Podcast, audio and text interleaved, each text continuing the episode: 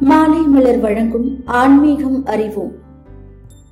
தமிழ் மாதங்களை பொறுத்தவரை ஒவ்வொரு மாதமும் ஒவ்வொரு தெய்வங்களுக்கு சிறப்புக்குரிய மாதங்களாக கருதப்படுகிறது.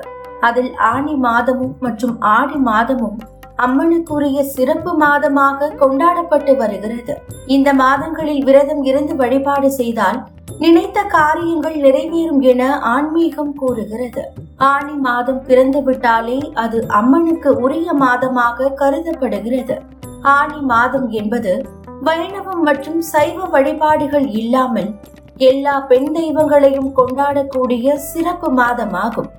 இந்த மாதத்தில் பராசக்தியாக விளங்கக்கூடிய அம்மனுக்கு விரதம் இருந்து வழிபட்டால் அனைத்து நன்மைகளும் கிடைக்கும் என கூறப்படுகிறது.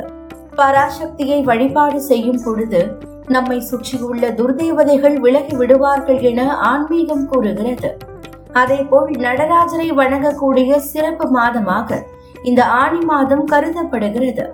இறைவனை வணங்குவதற்கு தனிப்பட்ட ஸ்லோகங்கள் எதுவும் கிடையாது.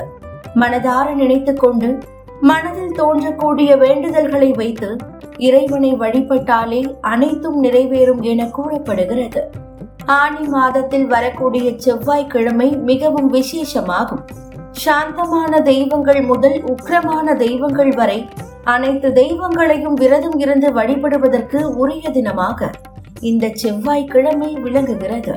அதே சமயம் துர்கை அம்மனை வேண்டி செவ்வாய்க்கிழமை அன்று விரதம் இருந்து வழிபாடு செய்வது மிகவும் விசேஷமாகும். செவ்வாய்க்கிழமை அன்று விரதம் இருந்து ராகுகால நேரத்தில் துர்கை அம்மனை மனதார நினைத்து எலுமிச்சை பழத்தில் தீபம் ஏற்றி வழிபட்டால் துஷ்ட சக்திகளில் இருந்து விடுபடலாம் என கூறப்படுகிறது. எதிரிகள் தொல்லை விலக துர்கை அம்மன் ஆசி வழங்குவார் என பக்தர்கள் நம்புகின்றனர்.